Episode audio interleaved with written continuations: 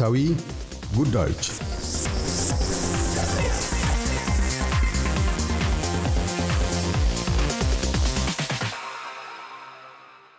በዘንድሮ ምርጫ ሁለቱ ዋነኛ ፓርቲዎች ሌበርና ሊበራል ተቀራራቢ ፉክክር ላይ ናቸው።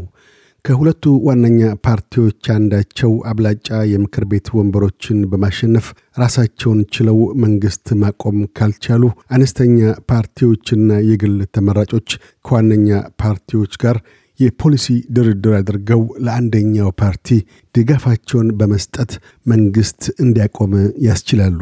እኒህ አነስተኛ የፖለቲካ ተዋናዮች እነማን ናቸው? አቋማቸውስ ምንድን ነው? የሕግ መወሰኛ ምክር ቤት የምርጫ ወረቀት ላይ ድምፆን የሚሹ በርካታ እጩዎችን ይዞ ይገኛል። ከአነስተኛ ፓርቲዎች ውስጥ ከፍ ያለ ደጋፊዎችን ስቦ ያለው ግሪንስ ፓርቲ ነው። ዘጠኝ የሕግ መወሰኛ ምክር ቤት አባላትና አንድ የህዝብ ተወካዮች ምክር ቤት አባላት አሉት። የግሪንስ ፓርቲ ማኅበራዊ ተራማጅ አቋም ያለው ሲሆን በዘንድሮ ምርጫ የአእምሮ ጤናና የጥርስ ሕክምና ሜዲኬር ውስጥ እንዲታከል እየገፋ ነው። እንዲሁም የደንጊያ ከሰልና ጋዝ በታዳሽ ኃይል እንዲተካና ከአውስትሬልያ ነባር ዜጎች ጋር የቃል ኪዳን ስምምነት እንዲደረግ ይሻል። ግሪንስ ፓርቲ እንደ ከዚህ በፊቱ ሁሉ ከደጋፊዎቹ የሚገኙ ሁለተኛ አማራጭ ድምፆች በሙሉ ለሌበር ፓርቲ እንዲሸጋገር ያደርጋል። ሌላው የተባበሩት አውስትሬልያ ፓርቲ የተመሠረተውና በገንዘብም የሚደገፈው በቢሊዮነር ክላይቭ ፓልመር ነው።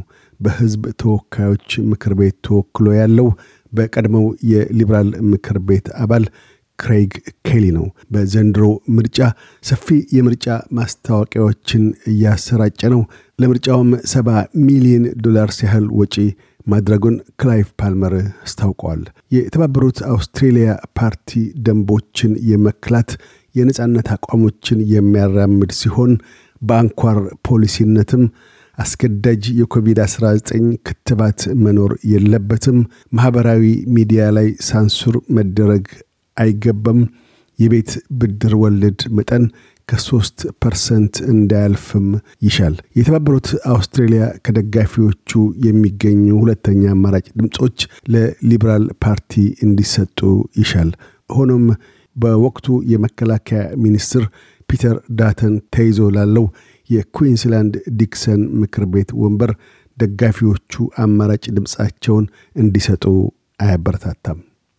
በሌላም በኩል ዋን ኔሽን ፓርቲ የተመሠረተው በ1990ዎቹ መገባደጃ በፖሊን ሃንሰን ሲሆን ሁለት የሕግ መወሰኛ ምክር ቤት ወንበሮችን ይዞ ይገኛል። ዋን ኔሽን ከሚያራምዳቸው አቋሞች አንዱ ጸረ ክትባት አቋም ነው።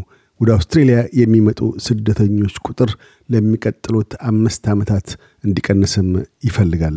እንዲሁም አውስትሬልያ ከተባበሩት መንግስታት የ2016 የፓሪስ አየር ንብረት ለውጥ ስምምነት እንድትወጣም ይፈልጋል።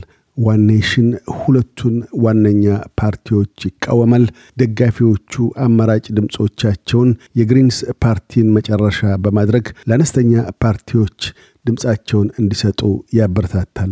ሙሉ የፓርቲዎቹ ፖሊሲዎች በየድረ ገጾቻቸው ይገኛሉ። እያደመጡ የነበረው የኤስቢኤስ አማርኛ ፕሮግራምን ነበር።